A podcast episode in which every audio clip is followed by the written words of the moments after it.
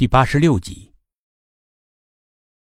那些瓶瓶罐罐的液体里面浸泡着各种各样的人体器官，正对着他的那个最大的容器里面，像活着般的婴儿浮在水里，咧着嘴，像是在笑。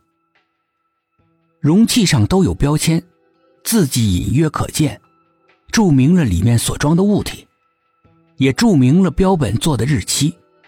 一九七七年七月七日，这里很可能就是传言中那个发生煤气中毒后废弃的解剖室。薛品涵望着那个日期说：“我记得你曾经说过这是个地下室，那我们得找到出口到地面上去。”苏应真总觉得那个日期非常的不吉祥，全是中国人忌讳的数字。没来由的感到压抑。几个人从解剖室里面退了出来，临走的时候，苏应真神使鬼差一般的回头看了一眼，一个白色的人影在室内漂浮着，似乎是向他们的方向飘了过来。他忍不住叫了起来，其他人不知道发生了什么事儿，总之他叫成这样，八成肯定是没好事儿的。每个人的心里面都是一凉，猛地回过头。都看到了那个渗人的白影，立在黑暗之中，注视着他们。刚刚明明没有的，怎么就凭空出现了呢？薛品涵举着打火机走了过去。原来是挂在衣架上的白大褂在随风的摆着。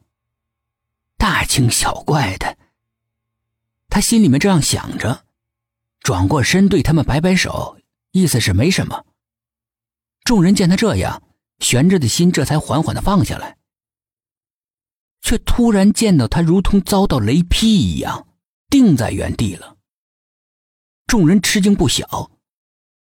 是什么能够让他这样浑身僵硬？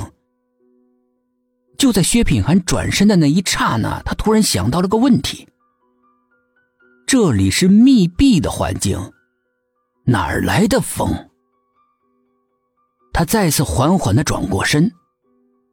漆黑之中，他清晰的看到，那个被他认为是白大褂的影子，射出了两道无限寒冷的目光，正死死的盯着他。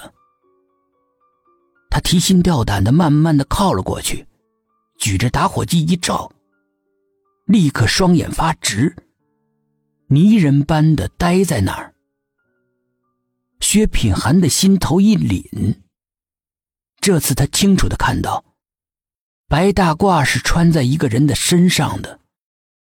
这个人头上戴着手术帽，脸被一个巨大的口罩遮得严严实实，就那么阴森的、恶毒的注视着他。所有的人都僵在了原地，一动也不动的注视那个突然出现的人。五个人的心跳、呼吸声是非常的清晰。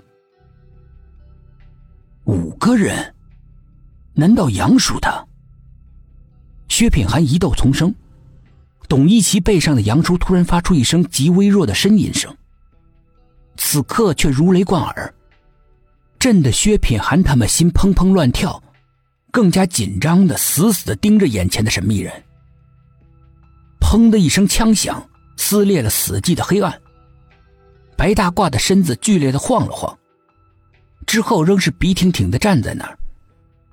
胸口渗出了一片殷红的血，像泉水一样突突的往外流着，迅速的染红了白大褂。那个白大褂似乎是不感觉到疼，他只是低头看了看胸口的伤，又抬起头，死死的盯着苏应真。那眼神像是被激怒的野兽，杀气腾腾。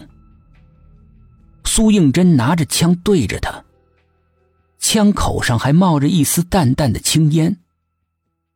薛品涵从震惊中醒了过来，与此同时，他动感不妙，猛地一转身，对身后的组员说：“快走！”